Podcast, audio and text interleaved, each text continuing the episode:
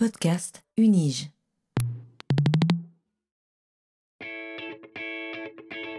Learning from Data, le podcast sur la science des données à l'Université de Genève. These devices and machines and everything we're building these days, whether it's phones or computers or cars or refrigerators, we're throwing off data. What exactly is big data? Not all revolutions are political. But this explosion of data is also raising fundamental questions.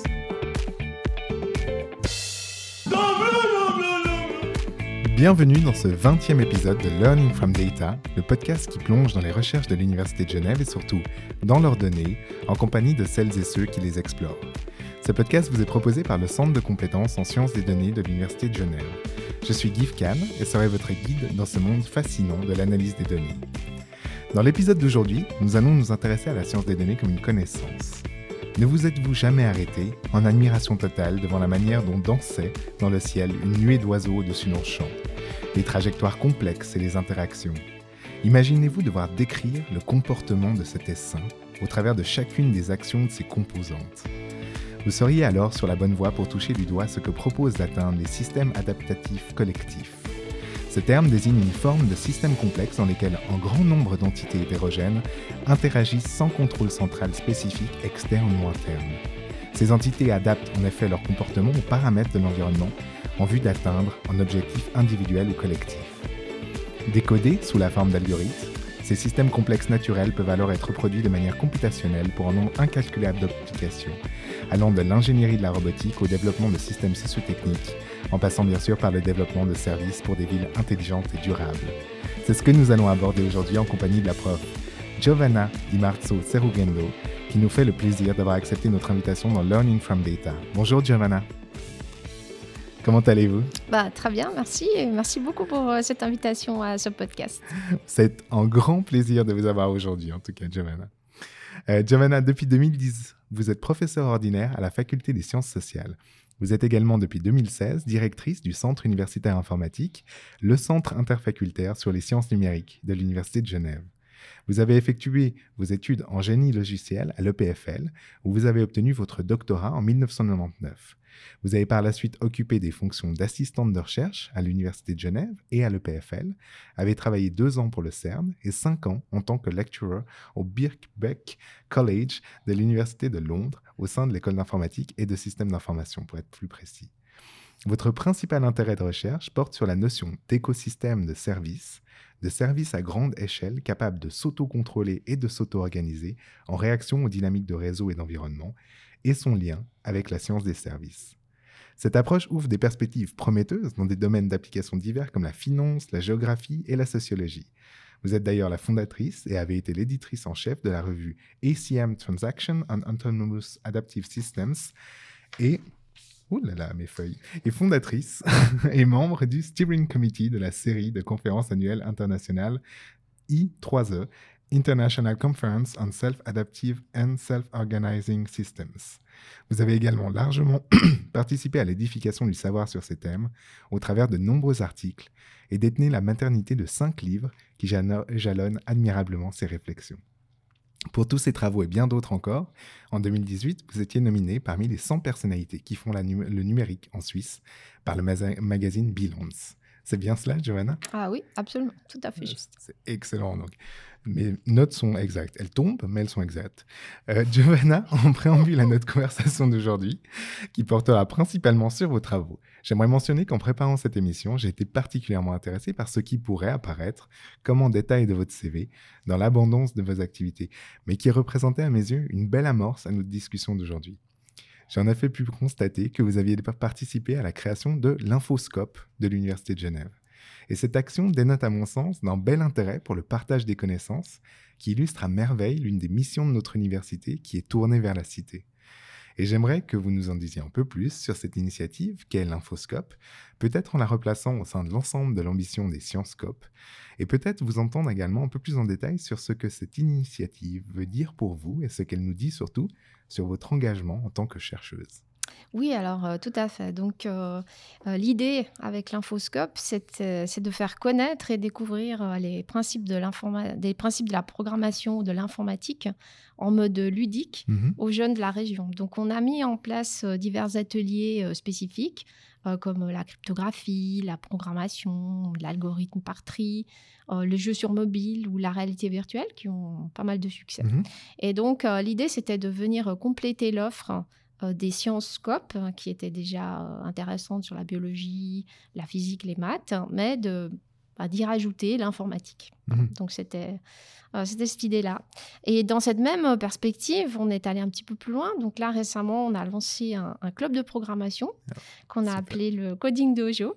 Et l'idée de ce club, c'est un club de programmation par et pour les étudiants. Donc, il est principalement basé à Battelle, dans nos locaux, mais il s'adresse à tous les étudiants de l'université qui veulent améliorer leurs compétences de programmation, qui ont un problème et qui souhaitent avoir des réponses à certaines questions, une aide ponctuelle.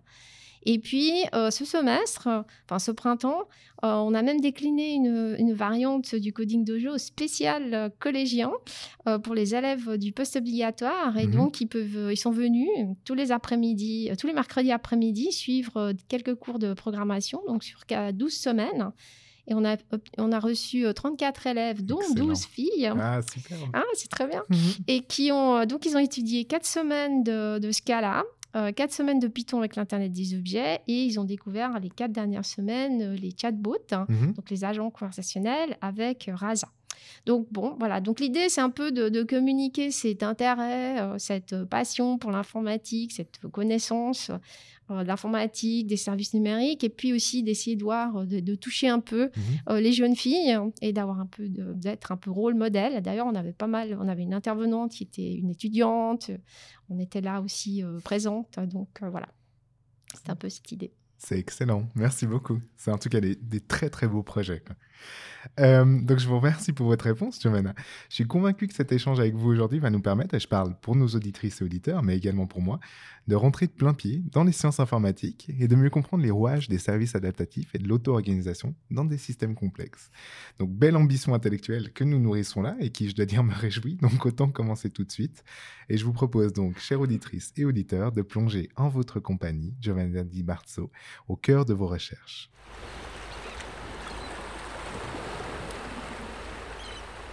Bon, on y va ?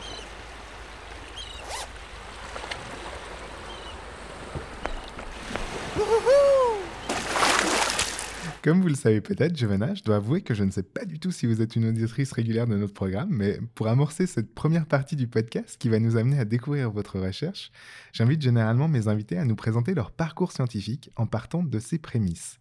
Et pour ce faire, quoi de mieux que de revenir sur la thèse de doctorat ? Parfois, cela nous permet d'offrir un tremplin pour entrer dans des recherches plus actuelles, celles-ci représentant autant d'illustrations de l'approfondissement de long cours que peuvent demander certains objets de recherche. Et dans d'autres cas, les ponts sont parfois coupés avec ces premiers objets, mais il reste toujours intéressant d'en saisir l'étincelle originelle.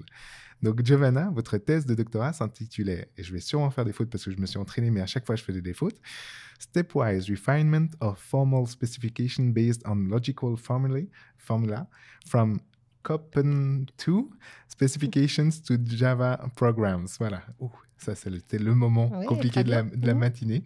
Pouvez-vous nous en dire plus sur ce travail et sur les raisons qui vous ont amené à porter vos premiers intérêts de recherche sur ces objets ? Oui, alors tout à fait. Donc l'idée, elle était... la motivation principale de cette thèse, elle vient du fait que lorsqu'on développe des logiciels, c'est toujours très difficile et c'est toujours sujet à des erreurs. Donc le point là, c'est de dire, utilisons des méthodes formelles, donc les réseaux de Petri qui s'appelaient COPN2. Voilà. L'idée, c'est d'expliciter formellement et sans ambiguïté le fonctionnement du programme. Et puis, il y a toujours un saut. Un petit peu un saut quantique, on va dire, mais il y a un saut entre cette formalisation qui, sur le papier, finalement, c'est sur du papier crayon, qui est bien expliquée, mais après, quand on arrive au programme, avec toute sa difficulté de l'implémenter, il y a toujours des erreurs possibles. Donc, l'idée de la thèse, c'est de faire du raffinement, donc le stepwise refinement, de raffinement pas à pas, pour dire, d'abord, je décris mon problème avec une méthode formelle, en l'occurrence, des réseaux de Petri, donc de type COPN2, mais voilà, disons des réseaux de Petri pour faire simple.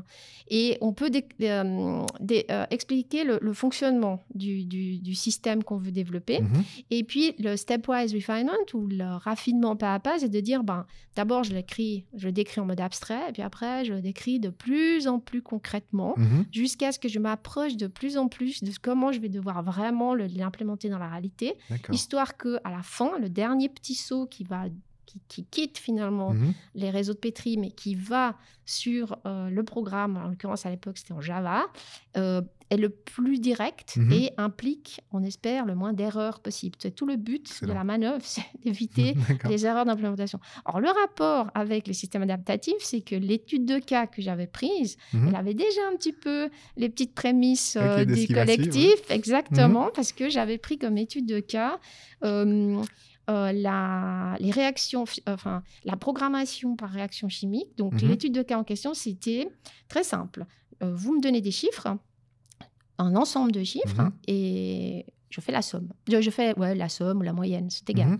Donc, en processus de réaction chimique, l'idée, c'est de dire, dans l'ensemble des chiffres que j'ai, j'en prends 2, mm-hmm. je les enlève, je fais leur somme, et je remets la somme dedans. D'accord. Et je continue comme ça.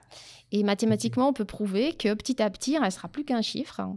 Et c'est la somme de tous les chiffres. Ouais. D'accord. Mmh. Alors, on décrit ça de manière formelle. Et il n'y a pas d'informatique là-dedans, à ce stade. Mmh. D'accord. Donc, c'est très abstrait. Et puis après, on se dit, mais comment je vais faire ça pour le mettre à disposition, ce service? C'est parce qu'on pourrait l'imaginer pour un vote, par exemple. Mmh. Au lieu de faire la somme, on fait la moyenne. Et puis, tout le monde vote pour un artiste. On fait la somme des votes ou la moyenne des votes. Voilà. Donc, maintenant, l'idée, c'est de dire, c'est bien, mais là, ça, c'était abstrait. Maintenant, je vais aller un peu plus en détail. Et je vais faire cette somme. Je vais la mettre à disposition, ce service, en mode distribué. Mmh. Donc, chacun, même si à l'époque, il n'y avait pas encore des téléphones portables comme aujourd'hui, mais chacun, derrière son écran, peut entrer son vote. Mmh. Mais qu'est-ce que ça veut dire pour le système maintenant d'être distribué? C'est beaucoup plus compliqué parce que la somme, elle doit être envoyée à travers le réseau et ensuite, elle doit être faite à l'intérieur d'un système central ou pas central. Enfin, voilà. Donc, et l'idée, c'est d'aller progressivement de plus en plus. Donc, il y avait 4 ou 5 étapes jusqu'à ce qu'on arrive à l'étape finale où il n'y a plus qu'à implémenter. Plus que, c'est facile à dire, mais voilà. L'idée, c'est plus qu'à implémenter en Java et en principe, on a toujours... Alors là, le point fondamental, c'est qu'à chaque étape du raffinement, on doit continuer à vérifier la propriété fondamentale. Et dans notre système, la propriété fondamentale, c'est que la somme des objets est toujours correcte. Mmh. Sinon, mon programme est faux. Oui. D'accord? Donc, au niveau abstrait, je fais bien la somme, j'ai prouvé que ça marchait. Mais quand je commence à détailler puis que tout le monde commence à envoyer ses chiffres de n'importe où, il ne faut pas que j'ai des doublons, il ne faut pas que j'oublie des chiffres, que j'en perde. Il faut que ma somme ou ma moyenne reste toujours la même ou soit correcte par rapport à ce qui a été mis dans le système. Et donc, c'est ça qu'on va vérifier à chaque étape, même si d'autres choses, on peut les changer. Voilà, donc, donc, si on résume le résumé du titre, c'est le raffinement pas à pas à travers des méthodes formelles à l'époque basées sur le réseau de Petri, basées sur des formules logiques. Donc là, en l'occurrence, la formule logique, c'est la somme des chiffres, doit rester la même. Et on a utilisé un formalisme de réseau de Petri particulier qui s'appelle COPN2 pour aller vers une implémentation en programmation en Java. Waouh, super. Je crois que c'est la première fois qu'on me réexplique le titre. En fait, d'habitude, les gens échappent un peu à ça. C'est-à-dire, à la fin, laisse le titre un peu derrière, sous le tapis. Mais là, vraiment, ça rend tout beaucoup plus clair. Donc, voilà. Comme je le mentionnais en introduction, à la suite de votre thèse, vous avez participé à la collaboration ALICE, donc une expérience de physique de haute énergie se déroulant en CERN. Et dans ce cadre, vous étiez notamment en charge de spécifier formellement et de simuler l'ensemble des fonctionnalités du système d'acquisition des données. Donc, pourriez-vous nous en dire un peu plus sur ce travail en particulier, peut-être nous dire ce que cette expérience, sûrement, j'imagine, en tout cas hautement stimulante, vous a apporté en tant que jeune chercheuse? Oui, alors absolument, c'était très intéressant. Donc, comme je sortais de ma thèse, sur les méthodes formelles, on m'a demandé de formaliser justement l'échange des données, comment le système d'acquisition des données qui prenait les données en sortie du détecteur ALICE allait être prise dans le système de gestion des données et puis pour faire d'autres calculs. Et donc, moi, j'ai formalisé tout ça. Et ce que j'ai retenu et qui, finalement, peut-être, je le garde encore aujourd'hui, hein, à travers d'autres expériences, même à l'université. Ce que j'ai retenu d'intéressant, c'est que dans ce travail, il y avait une équipe qui s'occupait du système d'acquisition de données, puis une équipe qui s'occupait de faire quelque chose avec ces données une fois qu'on les avait acquises. Sauf que ils s'étaient pas parlé vraiment entre eux. Et donc, j'ai joué un peu le rôle de facilitateur parce que moi, j'avais pas d'enjeu là-dedans. J'étais juste là pour essayer d'expliquer formellement ce qui se passait, comment les données étaient acquises, quelles données, comment elles étaient fournies au système qui allait les utiliser. Et qu'est-ce qui se passait entre deux ? Et donc, finalement, pour que moi, je puisse formaliser ça, j'ai dû faire que les personnes se parlent. Et donc, rien que ça, j'ai réalisé que les gens ne parlaient pas entre eux et ceux qui devaient récupérer les données ne savaient pas comment les autres allaient les leur fournir. Donc déjà, rien que ça, c'était vraiment intéressant. Et je me suis dit, voilà, l'utilisation des méthodes formelles au-delà de la désambiguation et tout, ça permet quand même de mettre... sur papier, certaines choses qui c'est quand même assez fondamental de pouvoir dire, moi j'attends des données, elles vont arriver, mais elles vont arriver sous quelle forme, comment exactement. Et j'ai réalisé c'était pas encore clair, en tout cas pas à ce moment-là. Donc moi j'ai servi de facilitateur, on va dire ça comme ça. Ah, donc une graine qui a germé, parce qu'on le verra par la suite, c'est quelque chose qui se poursuit encore pendant de nombreuses années. Donc, ok. Alors, mais avant d'aller plus loin dans la présentation de votre parcours scientifique, je pense que ce serait le moment idéal pour prendre un peu de temps pour définir deux termes qui vont apparaître de manière assez régulière au fil de notre échange, en tout cas j'imagine. Il s'agit des termes de Self-Adaptive Systems d'un côté et d'agents, Agent-Based, Mobile Agent, etc. d'un autre. Et est-ce que vous pourriez nous introduire très brièvement ces termes ? Comme ça, on est sûr que tout le monde parte avec la même base de connaissances. Oui, alors très bien. Donc les agents, on va commencer par un agent. Un agent, dans ce cas-là, on parle d'un agent logiciel, du software. Un logiciel, on va dire qu'il s'appelle agent, s'il a des particularités spécifiques d'autonomie et d'autocontrôle. D'accord. Donc, en particulier, un agent logiciel est équipé de capteurs. Donc, il est capable de sentir son environnement extérieur. Alors, son environnement, ça peut être l'environnement physique, surtout si on pense à un robot. C'est vraiment l'environnement physique, mais ça peut être un environnement logique. Ça dépend où se trouve l'agent. Il peut être dans un ordinateur, donc il sent d'autres choses. Donc, il a une capacité de sentir son environnement à partir de capteurs ou autres, ou à partir même d'informations qui lui sont envoyées par d'autres agents.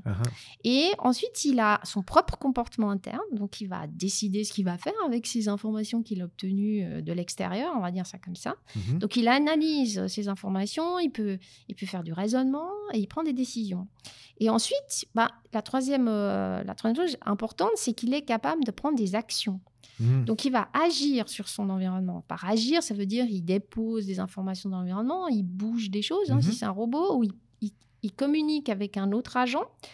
Et voilà, donc il a ses actions sur l'environnement. Donc ça, c'est la base pour un agent. Et bon, alors les exemples dans la nature, c'est comme les fourmis, les oiseaux. Donc, un oiseau ou une fourmi, c'est un agent en soi. Il est capable de sentir... pour les oiseaux, les autres oiseaux, pour les fourmis, la phéromone, par exemple. Il prend des décisions. Il va à gauche, il va à droite, il vole ensemble avec les autres oiseaux ou pas. Voilà. Et puis, pour les robots, c'est la façon la plus simple de comprendre un agent, parce que là, on lui donne un corps. On lui donne un corps avec le robot. Le robot, il peut sentir où est-ce qu'il est en train de marcher, où est-ce qu'il est de rouler, où est-ce qu'il se trouve, est-ce qu'il y a un robot à proximité, est-ce qu'il doit déplacer quelque chose. Voilà. Et puis, alors, c'est quand on n'en a qu'un. Et quand on en a plusieurs, alors là, on parle de système multi-agents. Donc là, c'est un ensemble d'agents de ce type. Alors, ils peuvent être tous pareils ou différents, homogènes ou hétérogènes. Et là, l'intérêt, c'est qu'ils commencent à interagir entre eux et avec leur environnement. Et l'environnement dans lequel ils se trouvent. Et donc, ça commence à donner des comportements des fois complexes ou émergents. Et la chose intéressante, c'est que l'idée, c'est de regarder les individus, mais après, par le comportement des individus, on obtient un comportement global émergent qu'on n'a pas, en tout cas au niveau du code, c'est ça le challenge, c'est qu'on n'a pas codé le comportement émergent. On code toujours juste le comportement individuel de l'agent. Et on veut obtenir un comportement émergent qui résulte de ce comportement collectif. Donc, pour, par exemple, revenir au monde naturel, les bancs de poissons, les groupes d'oiseaux, on va coder ou on va représenter, chaque oiseau observe ses voisins, puis il va se dire, je ne dois pas non plus entrer en collision, donc il va maintenir une certaine distance. En même temps, il faut qu'il vole en groupe, donc il va regarder la direction dans laquelle vont les autres et va continuer dans cette direction. Et puis aussi, il ne faut pas qu'ils s'éloignent, il ne faut pas qu'ils soient perdus, il ne faut pas que le groupe s'étire. Donc, il doit aussi maintenir... donc, je dois rester assez près, mais pas trop, parce que sinon, on fait des collisions. Donc, il y a quelques règles d'interaction. Puis après, on peut mettre ça dans la robotique en essaim pour faire toutes sortes d'opérations, de systèmes. Et puis les agents, ils se déclinent en diverses catégories. Il y a des agents qui peuvent être mobiles, donc comme les robots se déplacent, mais ça peut être aussi du code mobile. Alors là, ça c'est plus facile à voir si on le voit comme un virus, ça c'est le côté méchant, mais ça peut être un code qui n'est pas forcément malicieux, mais il peut se déplacer. Et puis, ça peut être que l'agent, on peut l'équiper avec plus ou moins d'intelligence. Il peut être pas du tout intelligent, donc juste réactif. Il observe, il sent quelque chose et puis il prend une décision en fonction de ce qu'il a fait, ce qu'il a vu ou ce qu'il a senti. Et bien, il peut être intelligent, on peut l'équiper de toute l'intelligence qu'on veut, du raisonnement, de la communication. Il y en a qui même peuvent parler entre eux avec un niveau de langage assez évolué. Voilà. Et puis, alors quand on en a plusieurs de ces agents, des systèmes collectifs, donc là, l'idée, c'est qu'on crée des systèmes auto-adaptatifs, donc qui sont autonomes, sans contrôle externe, comme on l'a bien dit avant, et qui fonctionnent en mode collectif. Et là, l'idée, c'est de la recherche, en tout cas, que je fais depuis à peu près 20 ans, c'est on cherche inspiration dans la nature. On essaye de trouver les bonnes propriétés parce que, justement, dans la nature, il y a des systèmes qui ont une certaine robustesse inhérente. Donc là, on revient un peu à la problématique du logiciel qui doit être fiable. Donc là, il y a certaines propriétés, par exemple, les fourmis. L'avantage, c'est que même si on enlève une fourmi, mais il y en a tellement, ça marche encore. Ou bien, elles sont capables de fonctionner toutes seules. On leur déplace la nourriture, mais elles vont quand même pouvoir se redébrouiller. D'accord ? Et c'est ça un peu l'idée. C'est de trouver comment construire des systèmes logiciels qui font un peu face aux problèmes qu'ils peuvent, qu'ils peuvent obtenir dans leur environnement. Donc, l'idée, par exemple, pour la robotique en essence, c'est d'équiper les robots avec des mécanismes d'interaction entre eux et avec l'environnement qui va leur permettre de surmonter des situations que nous, au moment du code, on n'a pas prévues. Alors, on a prévu un certain nombre de choses, mais on n'a pas tout prévu. On ne saura pas exactement où ils vont aller, ce qu'ils vont faire. Une fois qu'ils sont lâchés dans la nature, on ne peut plus les aider. Et donc, l'idée, c'est, par exemple, ils peuvent éviter les obstacles parce qu'ils sentent l'obstacle, ils les évitent. Ou alors, il y a même eu des recherches où les robots se lient entre eux pour se remonter des trous. Donc, c'est pas un obstacle, c'est un trou. Puis, pour passer le trou, s'ils y vont à la fois, ils tombent dans le trou. Mais s'ils font en groupe, ils traversent. Voilà. Donc, comment on fait ça et quels sont les... C'est excellent. Alors, il s'agit d'une branche de l'intelligence artificielle qui s'appelle l'IA distribuée. Et donc, c'est utilisé pour deux choses. Une, c'est pour représenter des modèles. Donc là, on programme pas de système artificiel, mais on va programmer, on va essayer de comprendre le comportement des oiseaux, des poissons, des organismes biologiques, n'importe. Et d'autre part, on peut aussi les utiliser comme agents logiciels qu'on peut mettre dans des systèmes artificiels. Alors là, on a pris l'exemple de la robotique en essaim, mais ça peut être équiper chaque objet connecté avec un agent et l'objet est équipé d'autonomie, de contrôle, etc. Wow. Et ça, on va y revenir en plus après. Donc, c'est super, merveilleux. Merci beaucoup. Là, au moins, on part tous. Ceci étant posé, pour toutes et tous, nous allons donc pouvoir retourner à la chronologie de vos fascinantes recherches. Et en particulier, j'aimerais revenir avec vous sur deux projets débutés en 2002, mais que vous continuez d'alimenter encore à l'heure actuelle.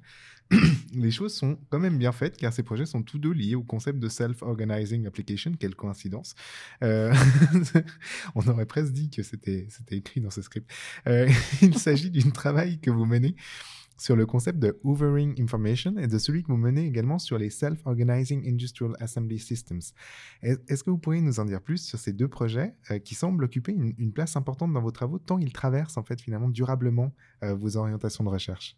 Oui, absolument. Alors, Hoovering Information, dans les deux cas en fait. Le maître mot dans les deux cas, c'est qu'on a les agents là-dedans. Et donc, les entités qui sont au cœur du système, c'est elles-mêmes qui décident. Donc, il faut un peu renverser le paradigme de réflexion. Donc, dans le cas de la Hoovering Information, ici, les entités ou les agents, c'est l'information. Donc, il ne faut pas voir l'information comme on la voit actuellement. C'est quelque chose de passif. Hein. C'est un fichier, c'est une image... c'est un texte WhatsApp, voilà. Non, c'est aussi ça. Il y a la partie information. Mais l'information devient active et joue un rôle moteur dans sa propre diffusion. D'accord. Et donc, l'idée là, c'est que ces petits bouts d'information vont se déposer eux-mêmes dans un environnement en mode local et puis ils vont investir l'espace géographique. Donc, par exemple, je viens à Uni du Four et je trouve des clés par terre. Alors, au lieu d'aller les amener à la loge, qu'on pourrait faire ça aussi, bien sûr, mais je vais déposer une information, par exemple, à partir de mon téléphone portable, et je dépose une information virtuellement dans l'environnement et qui dit « j'ai trouvé des clés à Dufour ». Et cette information va rester localisée sur Dufour. D'accord. C'est quelqu'un d'autre qui arrive plus tard, qui ne me connaît pas, que je ne connais pas, qui n'est pas là en même temps que moi, arrive et puis peut savoir que quelqu'un a trouvé des clés, surtout si c'est celui qui les a perdues. D'accord. Et par exemple, cette information peut n'être visible, elle est autodéterminée. Alors pour les clés, c'est différent, mais par exemple, ce soir, il y a la fête de la musique. Ouais. Et donc, on peut mettre une information qui dit « à Dufour, ce soir, il y a de la danse à 18h et à 18h50 ». Mais demain matin, cette information n'a plus lieu d'être. Donc, elle va s'autodétruire. Et donc, l'idée de la Hoovering Information, c'est que l'information se dépose à une espèce d'autonomie de durée. Et aussi, elle peut s'auto-répliquer pour dire je vais investir tout Dufour, tous les étages, pour que même Give au deuxième étage puisse avoir l'information. Il n'y a pas que dans le hall d'entrée à Dufour. Et voilà. Et donc, c'était ça l'idée. Donc déjà, il y a cette prémisse de l'information qui travaille en mode collectif et qui est un peu autonome. Donc, on renverse un peu le postulat de dire que l'information, c'est un objet passif finalement qui va être manipulé par autre chose. Non, l'information devient un agent qui s'autodétermine. Voilà. Et l'idée pour les Self-Organizing Industrial Assembly Systems, c'est un petit peu la même idée. Donc ici, on est dans un totalement différent domaine. C'est le domaine des robots industriels. Donc là, il faut vous imaginer, quand on a un robot industriel avec un bras qui bouge et qui fait des actions, en fait, un robot industriel est fait de plusieurs petits modules robotiques. Donc ici, on va imaginer un exemple simple. C'est un robot industriel qui doit juste visser un capuchon sur un stylo. C'est tout. D'accord. Donc, il faut que le bras du robot ait ce qu'on appelle un gripper. Donc, c'est un premier module qui, la seule chose qu'il fait, c'est être capable de prendre le capuchon. Et de pouvoir le prendre avec la bonne taille. Donc, il ne faut pas un gripper trop petit, trop grand, enfin, la bonne taille. Ensuite, ce gripper tout seul, il ne fait rien, quoi. Il peut juste prendre.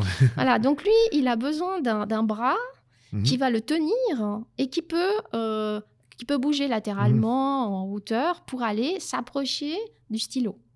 Et ensuite, il nous faut un troisième module qui fait un moteur qui tourne, si on veut visser. D'accord ? Donc, ou quelque chose qui peut pousser. Mais disons qu'on va visser le capuchon. Donc, il nous faut trois modules robotiques. Et donc là, l'idée, c'est de dire, chacun de ces modules robotiques, on les accompagne, on dit qu'ils deviennent des agents. Donc, ce n'est pas des objets passifs, de nouveau. Ouais. Ils deviennent actifs, ils deviennent acteurs du système. Et l'idée, c'est de dire, moi, ce que je veux faire en mode abstrait, c'est visser le capuchon sur le stylo. C'est tout. Et c'est ça qu'on donne au système. Et le système, en fait, cette information est fournie à tous les objets, les modules robotiques que je peux avoir dans l'usine. Mmh. Il n'y en aura pas que trois, hein. Il y en aura plein. Il y aura des bras plus ou moins longs, des moteurs qui tournent, des moteurs qui vissent, des moteurs qui font des trous, enfin toutes sortes de trucs. Et puis aussi des grippeurs, des grands, des petits, des moyens. Et donc, on va lancer cette information en manière assez abstraite, mais quand même en disant, voilà, la taille du capuchon, etc. Et là, l'idée, c'est que les modules robotiques se sentent intéressés par ce problème. Et ils se disent, ah, moi, il y en a un qui lève la main, on peut dire ça comme ça. Parce qu'il a le bon grippeur. Exactement. Moi, je suis un bon grippeur, je peux faire ça. D'accord. Mais bah, attends, mais moi, tout seul, je ne peux pas. Donc, lui, il va donner...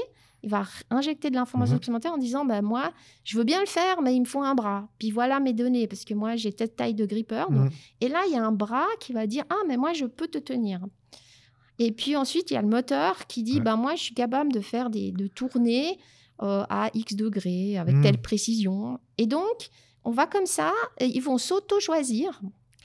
Et ils vont se mettre, ils vont dire, bah, moi, je vais bien, voilà, la séquence, l'ensemble, le groupe qui va bien ensemble. Donc, le résultat, c'est que le système d'assemblage industriel se conçoit lui-même. C'est ça l'idée maîtresse qui est derrière. C'est qu'il se conçoit lui-même et il s'identifie en disant, moi et moi, enfin, nous trois, on est capable de travailler ensemble. Alors, il peut y avoir plusieurs combinaisons possibles. Ensuite, bien sûr, il faut quelqu'un qui les assemble, mais il y a des systèmes industriels où ils vont se choisir eux-mêmes. Hein. C'est possible d'aller changer le grippeur automatiquement. Voilà. Et non, c'est assez intéressant. Et donc, l'idée à la fin, c'est de faciliter la fabrication de ces robots industriels parce que des fois, il y a eu des périodes où on faisait un robot puis on l'exploitait pendant des années. Pour faire beaucoup avec beaucoup d'objets. Mais là, maintenant, la tendance, c'est de faire très peu d'instances du même objet. Et donc, après, il faut refaire le robot. Et donc là, l'idée, c'est que ça facilite un peu la création, le design, finalement, l'autoconception du robot. Et donc, dans le projet, on avait deux aspects. On avait cet aspect... d'autoconception du système par les robots modulaires, les modules robotiques eux-mêmes. Et ensuite, une fois que ça fonctionne, imaginons on l'a mis en place, eh ben, les agents sont toujours là. Et donc, ils peuvent dire « Ah, mais attention, là, je vois que la précision du vissage, elle commence à diminuer. Ou bien le grippeur, il saisit de moins en moins bien les capuchons, il les fait tomber. » Et donc, ils peuvent dire « Ah, mais moi, j'aimerais être remplacé parce que tout d'un coup, je ne fonctionne plus très bien. » Et donc, il y a aussi cet aspect en mode production. Il y a auto-contrôle, auto-gestion, auto-vérification. Voilà. C'est superbe. Okay. Et dans la même logique, vous entretenez un rapport aussi durable avec le champ d'étude des self-protected content. Et pour l'introduire très brièvement, car je suis sûr que vous le ferez bien mieux que moi, cela fait référence à une technique permettant aux individus de protéger leurs droits sur leur contenu personnel, basée sur l'intégration de la question de la vie privée au design. Donc, est-ce que vous pourriez nous expliquer plus en détail cette technique ? Oui, alors ici, l'idée, c'était venue de toute cette problématique de protection des données. Surtout à l'époque, quand on avait commencé, on commençait à entendre, il y avait quelques, c'est pas des scandales, mais des informations dans la presse, comme quoi telle organisation avait perdu des laptops avec des données personnelles de plein de gens. Donc, il y a eu plein d'exemples comme ça. Et puis, l'idée, c'est de dire, mais alors, si moi, je trouve un laptop ou une tablette ou un téléphone dans le train, faudrait que je ne puisse pas accéder. Alors, bien sûr, on peut toujours crypter les choses, mais l'idée était de dire, de nouveau, dans cette logique où on renverse un peu le paradigme, on sait que c'est la donnée. Donc, dans ce cas-là, le fichier sensible, ou bien l'image, ou bien le dossier de quelqu'un, devient en fait un acteur, donc devient un agent. Bien sûr, on a toujours l'information, mais on a un agent qui se met autour, quelque part, et l'agent va décider, en mode autonome, si oui ou non, il est d'accord d'être ouvert, déjà, pour qu'on l'observe, d'être modifié.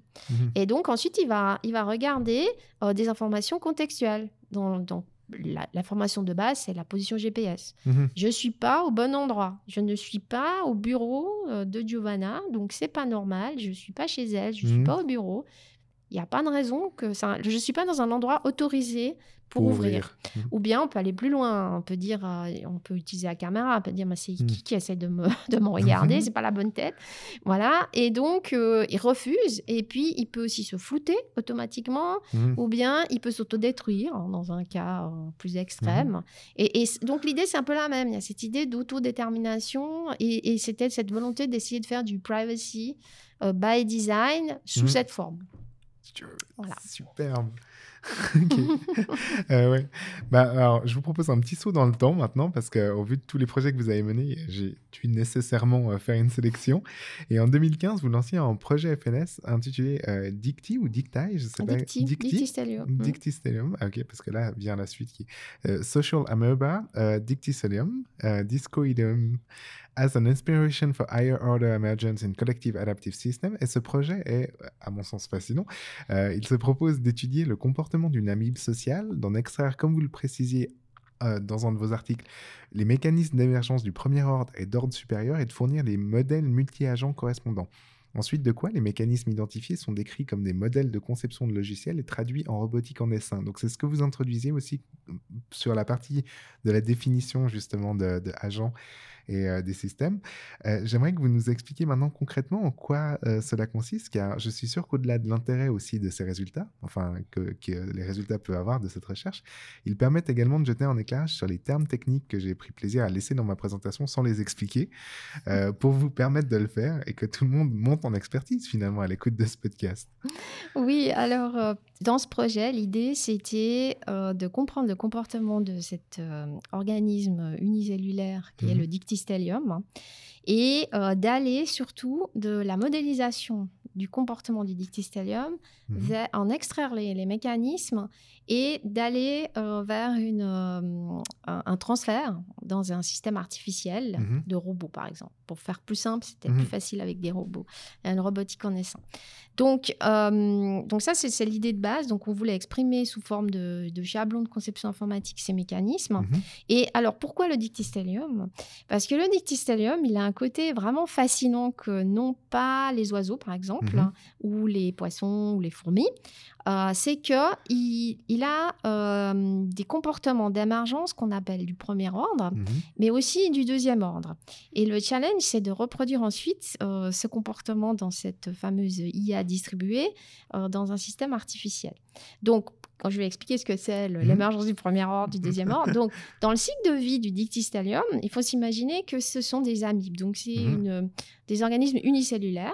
Donc, quand tout va bien, qu'il y a assez de nourriture dans l'environnement, tout le monde est content et chaque petite cellule vit sa petite vie dans son coin, de manière indépendante. Et disons qu'elle ne bouge pas. Elles sont bien tranquilles. Elles ne bougent pas, elles mangent tranquilles. Et puis, tout d'un coup, il se peut qu'à un moment donné, il va y avoir un manque de nourriture. Et certaines cellules vont se rendre compte que ça ne va plus, qu'il n'y a plus assez. Donc, elles vont commencer à lancer des signaux. Et donc, c'est un échange de signaux vraiment comme d'une cellule à l'autre. Et il va commencer à y avoir un mouvement de certaines cellules qui reçoivent le signal vers celles qui sont à l'origine des signaux. Donc, on va observer qu'il va y avoir un mouvement de ces cellules vers les cellules qui ont lancé le signal. Et ça, c'est l'émergence du premier ordre. D'accord. Dans le sens que il y a ces échanges de signaux divers et variés. Et puis, on commence à avoir des formes aussi qui se créent comme des faisceaux. Et ça, c'est similaire aux poissons, aux oiseaux, ou aux fourmis qui laissent de la phéromone. Donc, c'est une espèce de signal aussi, mais qui le suivent. Les unes après les autres, là, elles suivent le signal et elles vont venir, entre guillemets, s'agglutiner autour de ces cellules qui ont appelé au secours, on va dire ça comme ça. Donc, il y en a plusieurs et on commence à avoir des groupements de cellules. Alors, ça, c'est la première partie du cycle de vie et c'est l'émergence du premier ordre. Ensuite, ces cellules vont se mettre ensemble et ce qui est intéressant, c'est qu'elles restent sous forme cellule et elles vont créer une espèce de membrane autour des cellules et vont créer un limaçon. Vraiment comme un limaçon. Okay. Et ces limaçons, entre eux, ils vont avoir un comportement comme si c'était un seul organisme. Exact. C'est incroyable. D'accord. Okay, ouais. Et donc, entre eux, ils vont dire, ben, moi, si je suis trop près d'un autre limaçon, ben, je vais m'écarter. Ils vont commencer à se déplacer dans l'environnement pour essayer de trouver le meilleur endroit pour se réimplanter, en fait. D'accord. Donc, ils vont essayer d'aller vers la lumière ou vers là où ils pensent qu'il y a une source de nourriture.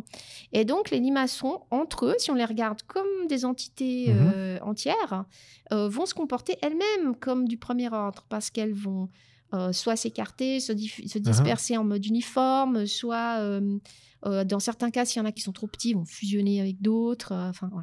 Et ils deviennent, ils ont des propriétés qu'avant, ils n'avaient pas. C'est-à-dire, ils deviennent sensibles à la lumière, sensibles à la chaleur, ils vont se déplacer vers la lumière. Voilà. Et donc, ça, pour nous, c'est l'émergence du deuxième ordre. Mmh. Parce qu'il n'y a pas de tête pensante là-dedans. C'est toujours nos petites cellules de départ qui sont là. Donc, en termes de programmation, ça veut dire que moi, il faut que je programme au niveau des cellules individuelles qui sont toujours individuelles, même si elles sont groupées dans le limaçon. Comment, au niveau individuel des cellules, je peux programmer un comportement, induire ce comportement de limaçon. Donc, elles savent qu'elles sont dans un limaçon, elles ne savent pas, Et comment un limaçon peut, de manière cohérente, se déplacer, alors qu'en fait, dedans, c'est toujours des cellules toutes seules. Et pour continuer le cycle de vie du Dictyostelium, à la fin, ces limaçons se déplacent, trouvent le meilleur endroit pour s'implanter, et ils se fixent avec une tige. Enfin, ça monte, après une espèce de tige et un spore en haut. Et ensuite, elle réexplose, boum. Et puis, hop, on a à nouveau nos cellules individuelles qu'on avait au début et qui vivent leur petite vie, on va dire, de cellules individuelles et ça recommence. Okay. D'accord ? Et là, la problématique, c'est de dire, l'émergence du premier ordre, on connaît, ça existe. Bon, peut-être qu'on peut faire des choses particulières pour comprendre le fonctionnement du dictyostelium du premier ordre. On a vu qu'en fait, en discutant avec des biochimistes, en lisant des articles, on a vu qu'il y a plein de signaux dans tous les sens, et c'est quand même assez complexe. Mais ça reste premier ordre. La question, c'est comment ils font au deuxième ordre ? Et comment, nous, on peut essayer de transcrire ou traduire ça dans des systèmes artificiels. Et donc, on a identifié des mécanismes qui, finalement, quand on y revue, ne sont pas compliqués. On a appelé ça « leader and follower ». Okay. Donc, finalement, dans les cellules, il y en a qui vont prendre des rôles de leader et les autres, elles vont juste suivre. Ce qui fait que finalement, les leaders vont décider d'aller, vont suivre la lumière, la nourriture, etc., vont s'éviter. Et les autres vont juste suivre. Donc finalement, ce n'était pas si compliqué, mais le résultat, c'est qu'on a réussi à mettre ça dans des tout petits robots qui se font la taille d'une pièce de 1 franc. Et on est capable de les faire suivre la lumière sous forme de petits groupes. L'équivalent du limaçon qu'on a pu reproduire. Donc, on n'est pas, les robots ne se collent pas entre eux. Mais... Voilà, donc c'était ça la spécificité du Dictyostelium. Ok, mais c'est incroyable, vraiment. Merci beaucoup. Et vous expliquez super bien, en fait. Je dois vraiment dire, non, c'est vraiment hyper intéressant. Et la modélisation de systèmes naturels et d'identification de mécanismes d'auto-adaptation, donc lorsqu'elle s'accompagne ensuite d'une ingénierie de systèmes artificiels, sous la forme d'une intelligence distribuée, à continuer de vous intéresser bien au-delà de ce projet, car ses applications et ses outputs sont nombreux. Est-ce que vous pourriez nous en dire plus sur le potentiel de ces travaux, même au-delà de cela? Alors, l'idée dans ces projets-là, c'est d'aller... En fait, ça fait toujours le lien avec Hovering Information. L'idée là, c'est de dire, plus on comprend des mécanismes. Donc, moi, je suis toujours intéressée à comprendre de nouveaux mécanismes. Donc là, on a vu les oiseaux, on a vu les poissons, on a vu le dictyostelium, il y a aussi les abeilles, les fourmis, tout ça. Il y a peut-être d'autres choses. Il y a aussi le comportement humain. Donc, l'idée, d'une part, c'est d'essayer de faire de plus en plus une cartographie ou une compréhension de ces mécanismes au niveau juste modélisation du système naturel. Et ensuite, d'essayer de voir si on peut les injecter d'une manière ou d'une autre dans les systèmes artificiels, vu que des fois, ça a des propriétés quand même de robustesse, comme on a dit avant. Et, donc là, j'ai eu toute une série de travaux de doctorants sur des services spontanés. C'est-à-dire, on a maintenant, 20 ans après... par rapport à Hovering Information, maintenant, on a plein d'objets connectés. Ces objets connectés, ils bougent ou ils ne bougent pas. Il y en a qui bougent, si c'est des voitures, mais ils bougent ou ils ne bougent pas et ils ont des données. Ils ont des informations, ils ont des capteurs et ils ont des choses. Et l'idée, c'est de dire, pourquoi je ne lancerais pas dans l'espace ? dans l'espace virtuel, une requête. J'ai besoin de savoir quelle est la météo, je sais pas, à Chambésy. Enfin, elle va pas être très différente, mais quand même, j'ai besoin de savoir qu'est-ce qui se passe maintenant à Chambésy. Et les agents. Et les agents, voilà. Et l'idée, c'est tous ces... Un peu comme les robots industriels, les objets connectés vont se sentir ah ouais, ben moi, je peux répondre parce que je suis à Chambésy. D'accord ? Ou bien, si j'ai demandé quelque chose de spécial, est-ce qu'il y a des travaux à Chambésy ou est-ce qu'il y a de la météo à Chambésy, est-ce qu'il y a une conférence à Chambésy ? Voilà, je ne sais pas. Celui qui est capable de répondre, il va se mobiliser, il va répondre. Et puis après, il y a tout un système de communication plus ou moins décentralisé ou pas. Donc ça, on a fait plein de travaux là-dessus. Puis on a aussi bougé vers un peu de sémantique. Parce que, qu'est-ce que ça veut dire, les travaux ? Comment on va exprimer ça ? Voilà, il y a tout un aspect de connaissances supplémentaires. Donc, on a fait des petites incursions dans les graphes de connaissances, la sémantique, les ontologies. Puis voilà. Okay. Ah, super. On va aborder un autre sujet, mais pas si éloigné. Mais en 2019, vous participiez au projet 3D Subsurface, qui, à ma connaissance, avait été cité d'ailleurs dans le journal de l'UNIGE. Est-ce que vous pourriez nous en dire un peu plus sur ce projet, nous le présenter, ce projet qui vise à cartographier les sous-sols genevois pour permettre de prévenir tout conflit entre des objets souterrains, en revenant notamment sur les défis techniques que cela représente. Alors, l'idée de ce projet, c'était de dire, quand on va construire un nouveau bâtiment, ou bien quand on doit faire un trou sur un trottoir, des fois, on ne sait pas... Il y a les données, il existe des géodonnées du sous-sol, mais des fois, elles ne sont pas complètement justes, pas complètement correctes, ou elles sont un peu incertaines. Et ce qu'il faudrait éviter, c'est d'aller faire un trou, et puis de se rendre compte qu'on va percer un tuyau de gaz, donc là c'est le cas vraiment dangereux, ou bien d'abîmer un autre tuyau, même si c'est un tuyau d'eau, mais voilà. Et puis aussi quand on veut construire un nouveau bâtiment, quelque chose que moi je ne m'étais pas vraiment rendu compte, mais si je veux construire un nouveau bâtiment, même si là où je veux le construire c'est vide, a priori, mais c'est pas dit que le sous-sol, lui, est vide. Voilà, c'est ça. Et comment je vais combiner les besoins du sous-sol de ce bâtiment, parce que lui aussi va avoir ses propres tuyaux d'eau chaude, d'eau froide, de gaz, d'eau, etc., d'électricité, et avec les tuyaux existants. Donc, l'idée du projet-là, c'est d'identifier, de prendre les géodonnées du sous-sol, de les compléter, parce que la plupart des données, ce sont des données 2D. Donc, comment on va pouvoir compléter avec la troisième dimension qui est la profondeur. Et ensuite, une fois qu'on a ça, c'est pas suffisant. Il va falloir faire des raisonnements. Alors, l'idée, c'était justement Alors là, on s'éloigne un petit peu des agents, mais on reste sur la problématique du graphe de connaissances et puis des ontologies. Donc, ce qu'on a mis en place, c'est qu'on a dit, il y a des normes et des règlements formelles qui existent. Donc, en règle d'urbanisme, on est obligé, par exemple, d'enfouir le tuyau de gaz ou le tuyau d'eau à tant de mètres de profondeur.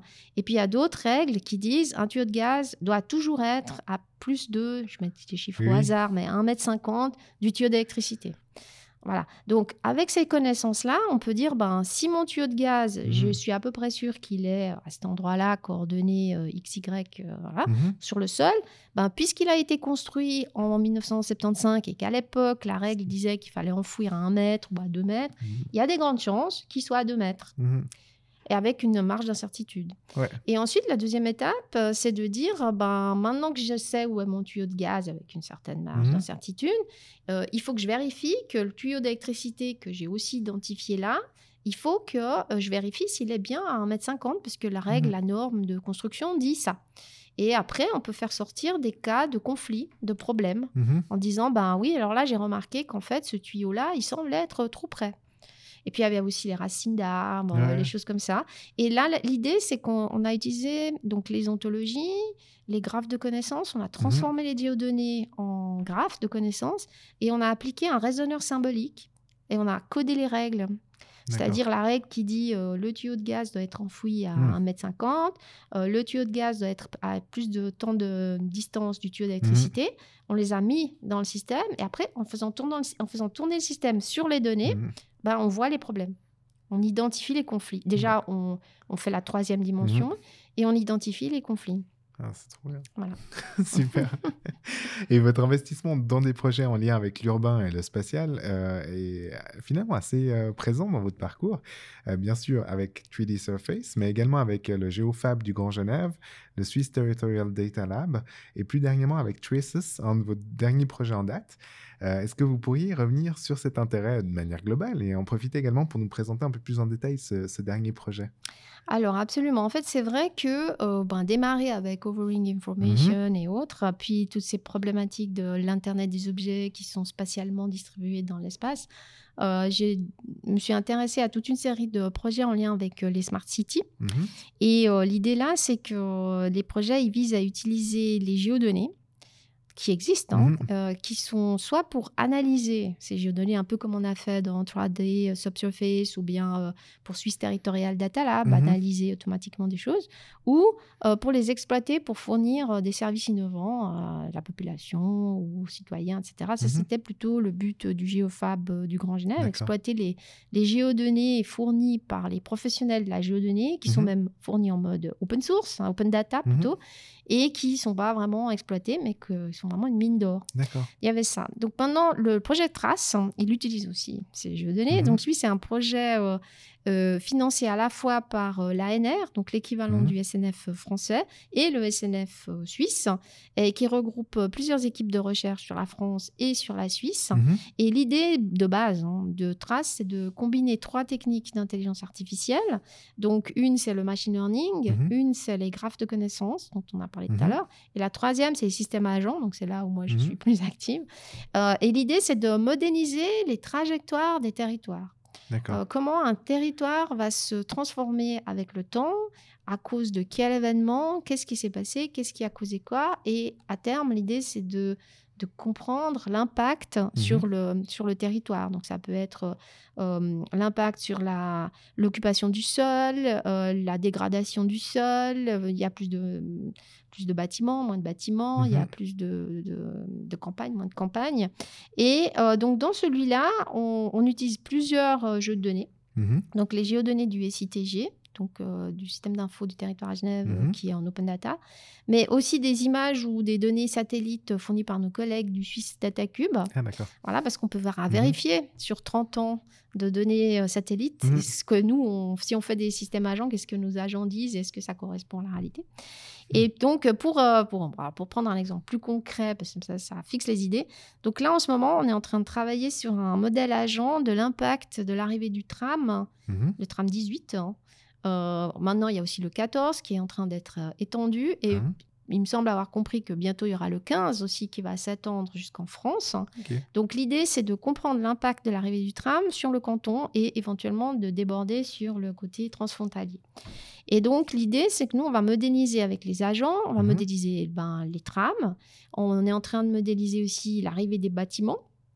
On modélise les véhicules et les personnes qui arrivent et aussi les décisions politiques. C'est-à-dire, ça, c'est un agent spécial, mais qui prend une décision.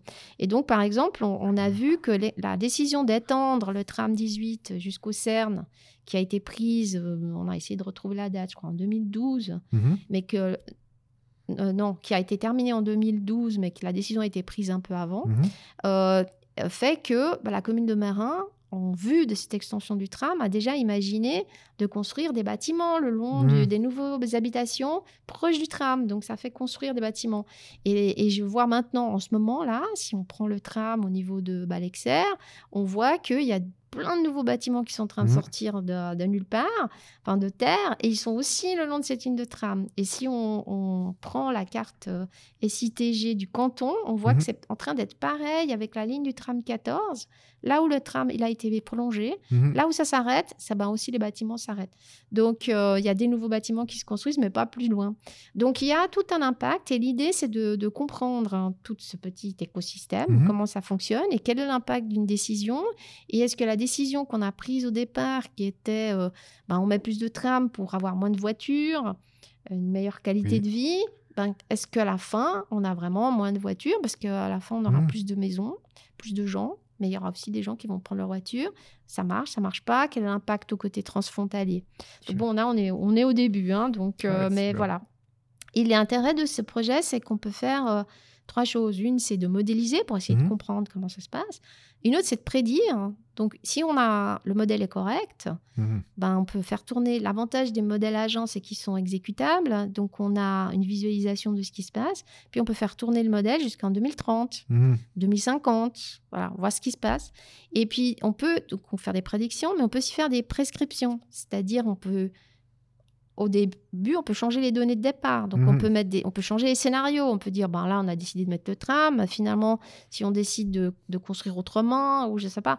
Donc, certaines décisions, on peut les rejouer, on peut les modifier.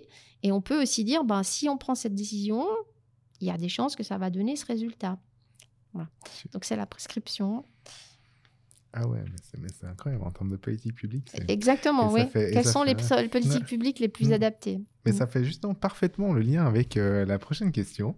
Donc, je vous remercie pour tous ces éclaircissements sur vos travaux de recherche, Giovanna. J'aimerais passer donc justement maintenant sur une question plus en lien avec l'enseignement, parce que vous êtes directrice du CUI, comme je le présentais, mais également professeure ordinaire à la Faculté des sciences de la société depuis 2010. Et donc, je ne résiste pas à l'envie de vous interroger sur votre analyse de l'évolution des sciences sociales dans un univers de la recherche de plus en plus marqué par les approches computationnelles. Et on touchait exactement à ça avec Traces. Et j'ai vu que vous dispensiez des cours comme Evidence-Based Policymaking ou Problèmes des sociétés contemporaines, économie et société numérique. Et j'aurais souhaité que vous nous parliez de la manière dont ces cours sont accueillis en SDS par les étudiants. Est-ce que vous avez senti une appétence grandissante durant les dernières années pour ces enseignements au croisement justement de l'informatique, et, enfin des sciences numériques et des sciences sociales? Alors oui, j'ai ressenti un fort intérêt et cet intérêt, j'ai l'impression qu'il est en train de grandir. Okay. Plus cette année même que les autres années. Alors je ne sais pas si c'est parce qu'il y a eu le Covid et on est revenu en présentiel ou le Covid est passé par là, voilà. Et donc il y a un fort intérêt de comprendre différents aspects. Il y a les aspects d'enjeux liés au numérique de la part des étudiants en sciences sociales, parce qu'il y a des enjeux globaux comme le fonctionnement de la gouvernance d'Internet, qu'est-ce que ça veut dire, qu'est-ce que ça impacte, et puis les aspects liés au numérique responsable, donc quel est l'impact de mon clic, je clique sur une page web, mais bon, peut-être ça a un impact global, je suis en train d'augmenter l'effet de serre partout, voilà, et puis donc la notion de Green IT, mais il y a aussi, en tout cas dans la partie du cours que je donne moi, parce qu'on est plusieurs à donner ce cours, qu'est-ce qu'une Smart City? Comment je peux dire quels sont les indicateurs? Qu'est-ce qu'on regarde? Est-ce qu'une Smart City est nécessairement technologique? Oui, non, bah, on verra que non, en fait. Et puis, qu'est-ce qui se cache? Bon, on a dit ça derrière le clic de souris, mais aussi, alors dernièrement, j'ai rajouté quelque chose parce que je me suis dit, ce serait bien quand même que... Des fois, on entend beaucoup de gens qui disent « Ah, il y a une IA dans ce service. J'ai mis une IA. C'est quoi l'IA ?» quoi. Donc, du coup, j'ai rajouté 2 heures sur quelle est la différence entre un algorithme, juste un algorithme, un programme et de l'IA. Voilà. C'est trois choses différentes. Et comment on passe de l'une à l'autre et juste un peu de connaissances pour pas que justement on puisse nous dire « Ah, bah, j'ai mis de l'IA » puis en fait, non, c'est juste un programme qui fait, comme j'ai dit tout à l'heure, la somme de 2 chiffres. Ben non, c'est pas de l'IA. Quoi, voilà. Et donc, ce qui est intéressant, c'est que ce cours, il est donné en mode interdisciplinaire avec 3 autres collègues de sciences sociales. Et avec, du coup, les étudiants voient d'autres choses. Comme les usages du numérique ou les cycles de l'attention en ligne par mes collègues, des sociologues dans ce cas-là. Ok, excellent. Et on va continuer justement cette question un peu de l'interdisciplinarité, parce que je vous remercie pour cette stimulante réponse. Et donc ça m'amène justement à formuler une question sensiblement similaire, mais au niveau de la recherche cette fois, parce que l'interdisciplinarité est toujours en enjeu à mettre en place. Dans le Centre universitaire d'informatique. Elle est d'ailleurs au centre de toutes les activités. Et à ce titre, je ne résiste pas de nouveau à l'envie de vous demander de partager avec nous votre expérience quant au défi que cela représente de faire travailler ensemble différentes disciplines et surtout comment vous y êtes parvenu au sein du centre. Puis peut-être avec quelques exemples de travaux interdisciplinaires nés dans ce cadre-là qui nous montreraient en fait la richesse de ce partage en fait, disciplinaire. Alors, comme ça a été dit, l'interdisciplinaire, c'est un défi, c'est une force et c'est une faiblesse. Alors, côté faiblesse, on va commencer par le côté faiblesse. Le côté faiblesse, c'est que des fois, c'est un peu difficile de sortir certains chercheurs de leur discipline et de les intéresser à travailler ensemble avec d'autres. Alors, aussi bien ceux qui travaillent en numérique que les autres qui sont en médecine, en sociologie, en géographie ou en lettres ou voilà, en histoire ou en psychologie. Donc, ça, c'est la, je dirais, c'est la grande difficulté parce que les gens ont la tête dans leurs recherches, et c'est vraiment c'est intéressant, donc du coup c'est difficile aussi des fois de sortir et de dire ah mais peut-être qu'on pourrait faire les choses autrement. Et donc par contre la force c'est que quand on se met ensemble, on va dire, et qu'on met ensemble ces aspects numériques et ces aspects d'autres disciplines, ben, on peut faire non seulement avancer les deux aspects de recherche, donc c'est pas juste le numérique au service de l'autre discipline, c'est vraiment on peut faire avancer la recherche en numérique et on peut faire avancer l'autre recherche en mode interdisciplinaire et on peut même décupler les résultats et ça fait avancer toutes les disciplines en fait. Et donc moi je dirais que plus que l'interdisciplinarité, il faut essayer de viser la transdisciplinarité, c'est encore pire parce qu'il faut faire émerger une nouvelle discipline qui mélange les disciplines existantes. Et pour l'instant voilà, c'est là je dirais le défi, peut-être changer la façon de penser ou faire montrer l'intérêt petit à petit avec le plus de projets possibles. Donc voilà, alors après en termes d'exemples concrets, moi je vais donner quelques exemples faits par d'autres de mes collègues. Alors par exemple en sciences informatiques, j'ai des collègues qui visent à comprendre comment circule le flux sanguin dans le corps. Et donc là, ça fait avancer les deux aspects, quoi. Ça fait avancer la compréhension du sang, quoi. Mais aussi, il faut des méthodes numériques qui sont capables de modéliser ça. Et donc, il faut faire avancer les deux aspects main dans la main. Et peut-être, on peut apprendre aussi côté humain du corps, enfin, peut-être certaines maladies, comment le sang se dépose ou se dépose pas. Voilà. Et puis sinon, récemment, il y a le projet nécessaire Evolving Languages de lettres, enfin, qui implique une collègue de lettres, et qui vise à comprendre l'évolution des langages. Et là, ça utilise l'informatique linguistique, mais clairement, ça a une application, enfin, ça a un intérêt aussi de comprendre l'évolution du langage. Et là, c'est extraordinaire. Puis sinon, le projet Traces que j'ai montré tout à l'heure, on le fait en collaboration avec des géographes ou des experts de l'environnement. Et puis le Dictyostelium, je ne l'ai pas mentionné, mais c'était un projet dans lequel des biochimistes étaient impliqués. Voilà. Ouais, donc une belle liste de succès. Oui, il y a plein de listes. Là, c'est juste un petit exemple. C'est voilà. Clair. Super. Et finalement, pour conclure cet échange, j'aimerais revenir sur quelque chose de complémentaire à notre première question sur l'infoscope, car également ancré dans une volonté de partage des compétences et connaissances au sein d'une communauté, le CUI est au cœur du développement de tout un écosystème de services numériques et d'innovation. Et je pourrais par exemple citer le pôle d'innovation numérique, la cellule R&D, créée récemment en partenariat avec la DISTIC, mais il y en a d'autres. Et je précise également que loin de n'être qu'impliqué dans le développement de cet écosystème, vous êtes également une participante enthousiaste de l'innovation. Vous n'avez d'ailleurs pas hésité, pour notre plus grand plaisir, à nous rejoindre à l'occasion d'activités comme le hackathon, organisé par le Bureau de la transformation numérique. Est-ce que vous pourriez nous présenter cet écosystème plus en détail et peut-être pour rendre les choses encore plus concrètes, certains des plus importants projets ayant été portés dans ce cadre, quoi. Oui, alors d'abord, je dois dire que j'ai toujours beaucoup de plaisir à venir aux activités du BTN. On s'est bien amusé sur les hackathons ou bien les journées de la data science. Et puis des fois, je n'arrive pas à aller partout, donc c'est malheureusement. Mais là, quand je viens, je m'amuse bien. Je suis très contente. Donc, la bienvenue. Voilà.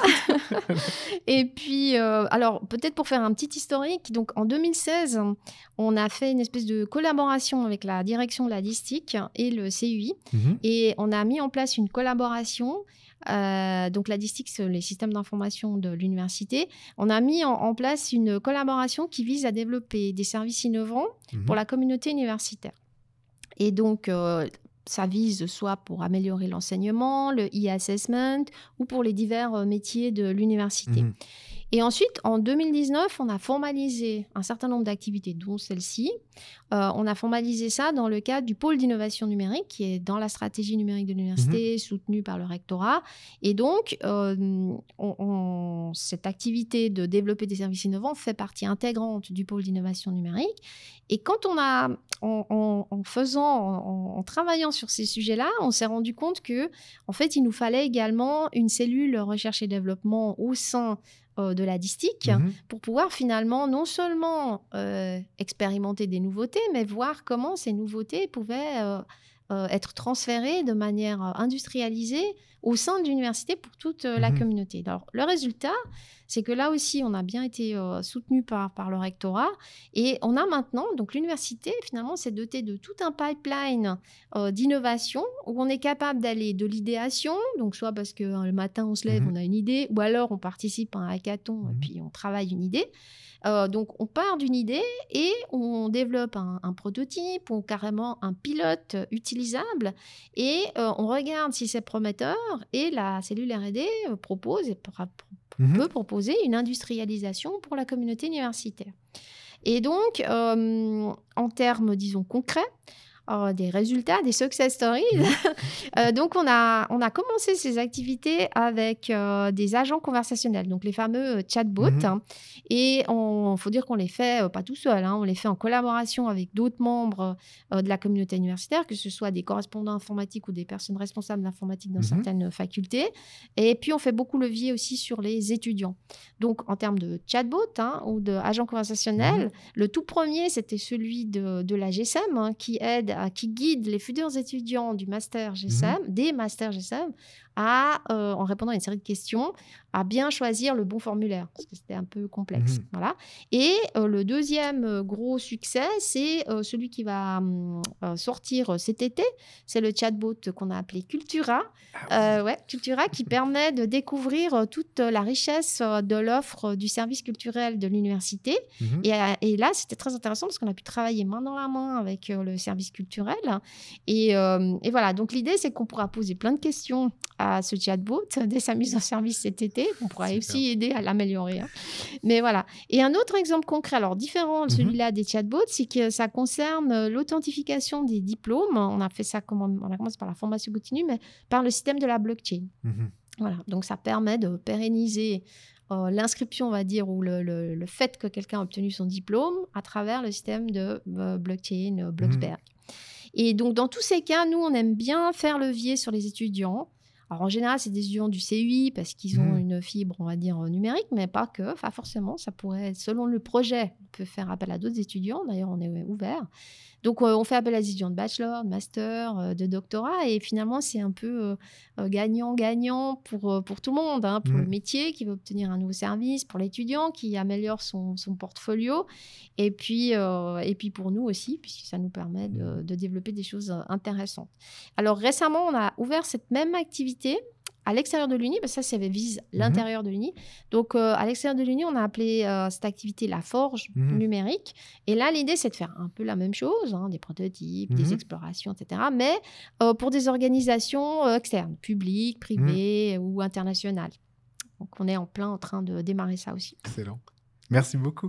Et d'ailleurs, j'invite nos auditrices et nos auditeurs à regarder en fait sur le site du CUI, parce qu'il y a toutes ces informations qui y figurent, enfin tous ces services, et surtout peut-être aussi à veiller à regarder par rapport aux conférences Digital Innovators, parce que c'est vrai que en fait, un nombre de ces projets après réapparaissent dans ces conférences et on a l'occasion de les découvrir peut-être plus en détail. Donc regardez, n'hésitez pas. Ça vaut vraiment le coup. Voilà. Giovanna, je vous remercie sincèrement pour cette présentation de vos recherches.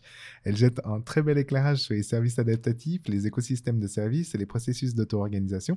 J'espère, mais j'en suis vraiment quasiment convaincu, enfin totalement convaincu même, que cette présentation a été aussi intéressante pour nos auditrices et auditeurs qu'elle l'a été pour moi. Et avant de poursuivre vers la seconde partie de ce podcast, qui va nous amener vers le futur de votre recherche, je pense qu'une petite pause musicale s'impose. Ça va nous permettre de faire reposer un peu nos neurones en vue de la dernière partie de l'émission. Giovanna, qu'est-ce que vous nous proposez d'écouter aujourd'hui ? Alors, je vous propose d'écouter Heal the World de Michael Jackson, une chanson de 1991. C'est excellent. Donc, on se retrouve juste après Heal the World de Michael Jackson pour la suite de Learning from Data. À tout de suite.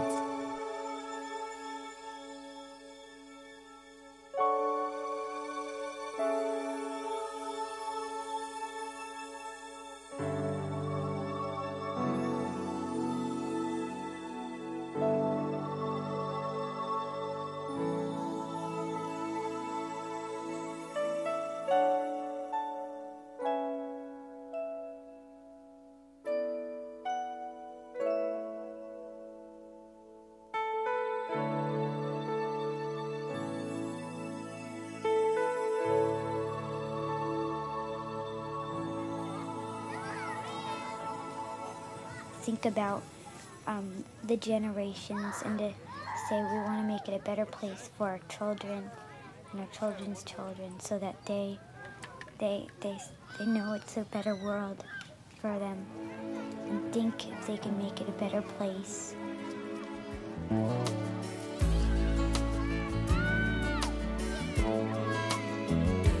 There's a place in your heart, and I know that it is love. And this place is much brighter than tomorrow. And if you really try, you'll find there's no need to cry. In this place, you feel there's no hurt or sorrow. There are ways to get there if you care enough for the living. Make a little space, make a better place, heal the world, make it a better place, for you and for me and the entire human race. There are people dying, if you care enough for the living, make a better place for you and for me.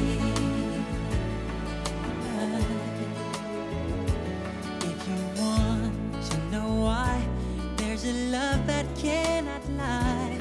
Love is strong, it only cares for joyful giving. If we try, we shall see. In this bliss we cannot feel. There are dreams we stop existing and start living. Then it feels that always love's enough for us growing. Make a better place.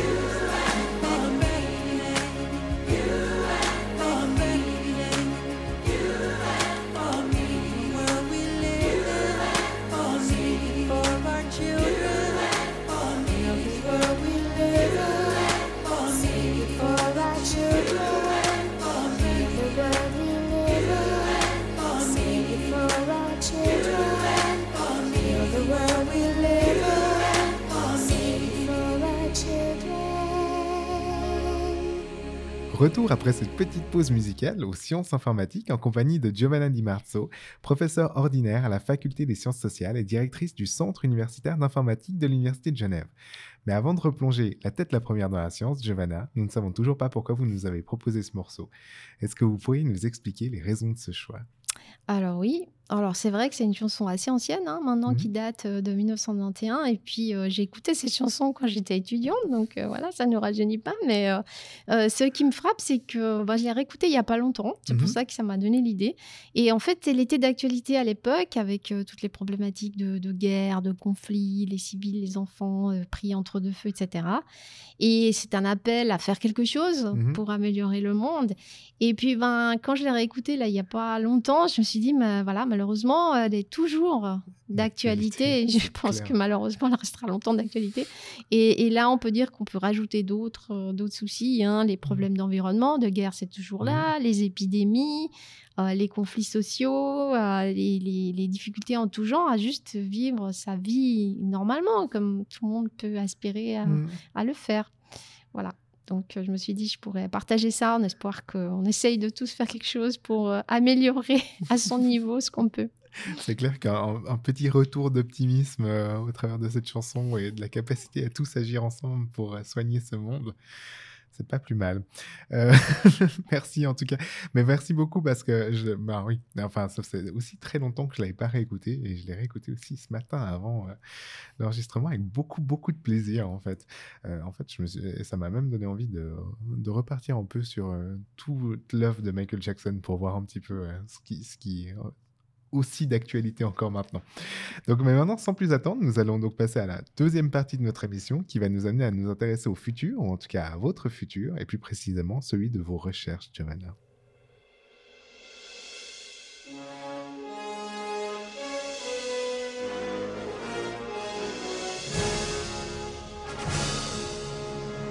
Le futur de la recherche.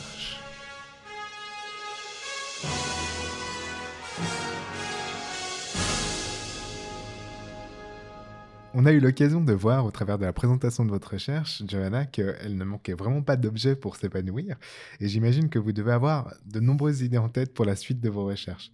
Est-ce que j'oserais vous demander de nous livrer ici, en exclusivité, quels seront les prochains objets qui animeront justement cette recherche ? Absolument. Alors, il y a dans la lignée de ce qu'on a dit tout à l'heure, il y a d'autres projets de Smart City. Donc, il y en a un qui vient de démarrer autour des grilles électriques intelligentes. Donc là, l'idée, c'est d'utiliser de nouveau des agents pour coordonner l'échange d'énergie entre voisins, les négociations, etc. Faire éventuellement de l'apprentissage pour anticiper les besoins. Donc ça, c'est dans la droite lignée. Sur le raisonnement, sur les réseaux souterrains, il y a un nouveau projet sur la topologie des réseaux. Donc là, l'idée est un peu différente, c'est de dire on reconnaît des bouts de réseau, des bouts de tuyaux, avec de la reconnaissance d'images, mais on n'a pas reconnu tout le tuyau. Et donc là, l'idée, c'est de venir de nouveau avec le raisonnement sémantique ou symbolique et de dire, si j'ai une valve suivie d'un bout de tuyau qui est comme ça et suivie d'un coude, je dis quelque chose au hasard, alors c'est un tuyau de gaz et le gaz va de gauche à droite. Ah ouais, voilà, c'est ça, c'est l'autre. Mais sinon, donc ça, c'est un peu des projets qui sont dans la droite lignée de ce qu'on fait déjà. Mais sinon, en termes d'explorer des nouveaux horizons, les idées ne manquent pas non plus. Donc là, l'idée, il y a un projet qu'on essaye de monter avec la fondation d'Ali Mollet sur comment faire de l'éthique pas de l'éthique by design, mais comment, si on prend un logiciel qui a de l'IA à l'intérieur, comment je peux savoir s'il est éthique ou pas? Wow. Donc voilà, c'est vaste. Alors on ne sait pas où ça va nous mener, jusqu'où on va pouvoir aller, mais voilà, c'est un peu une idée. Et puis quelque chose d'autre qui en fait était au départ dans les idées des systèmes collectifs, qui pourrait être intéressant maintenant, c'est que peut-être on a entendu parler des ordinateurs quantiques, mais on n'a peut-être pas entendu parler des ordinateurs biologiques. Et ça, c'est quelque chose qui est en train de venir aussi. Il commence déjà à y avoir ce qui s'appelle le stockage de données sur l'ADN. D'ailleurs, l'université, la DISTIC est pionnière sur ce sujet-là. Et donc, moi, je me dis que quelque chose qui m'intéresserait de voir par la suite, c'est le biological computing.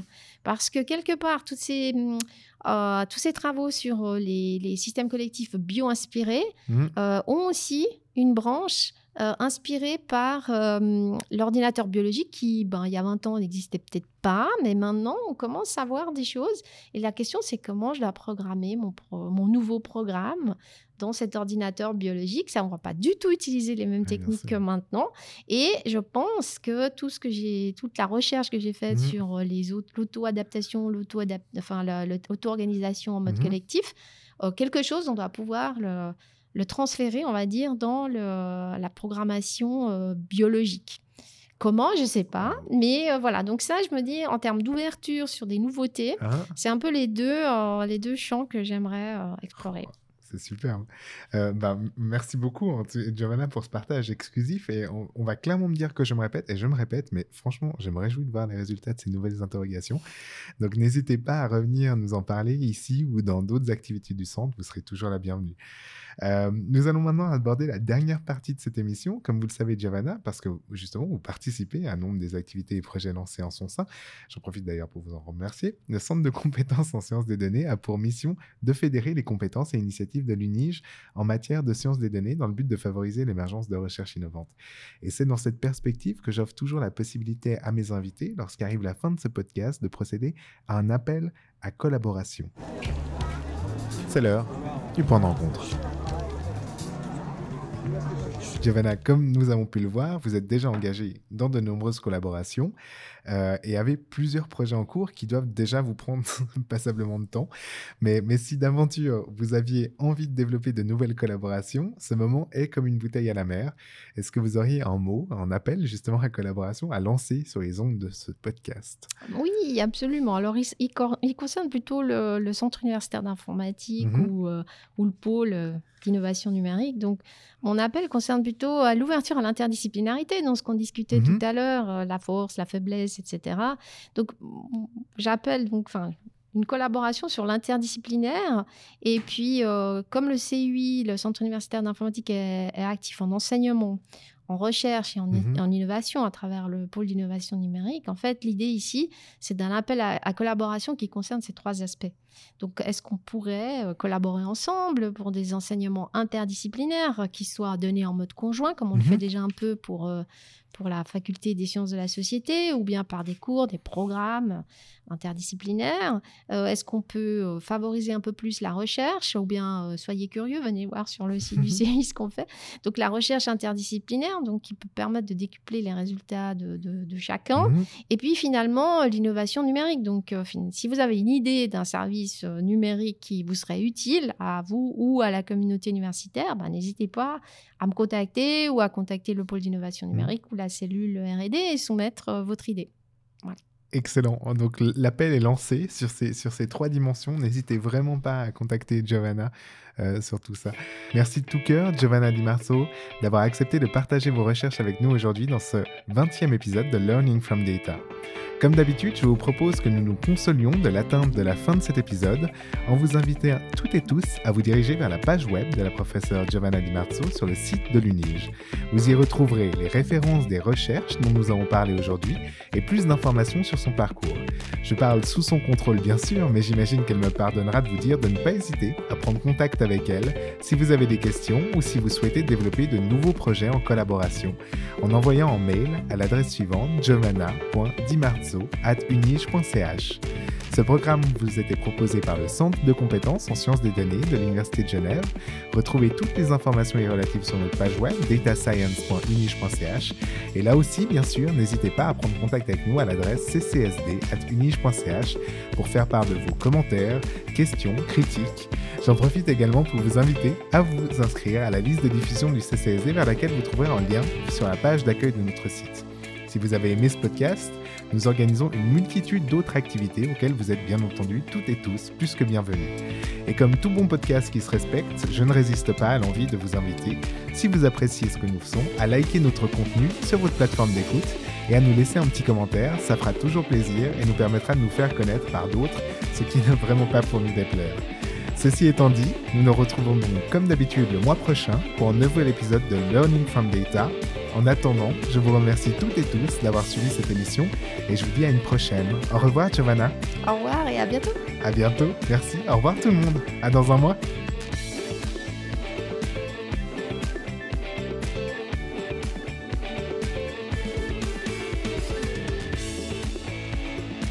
C'est tout bon? C'est tout bon. Ah, super. Ah, mais c'est top. Non, moi,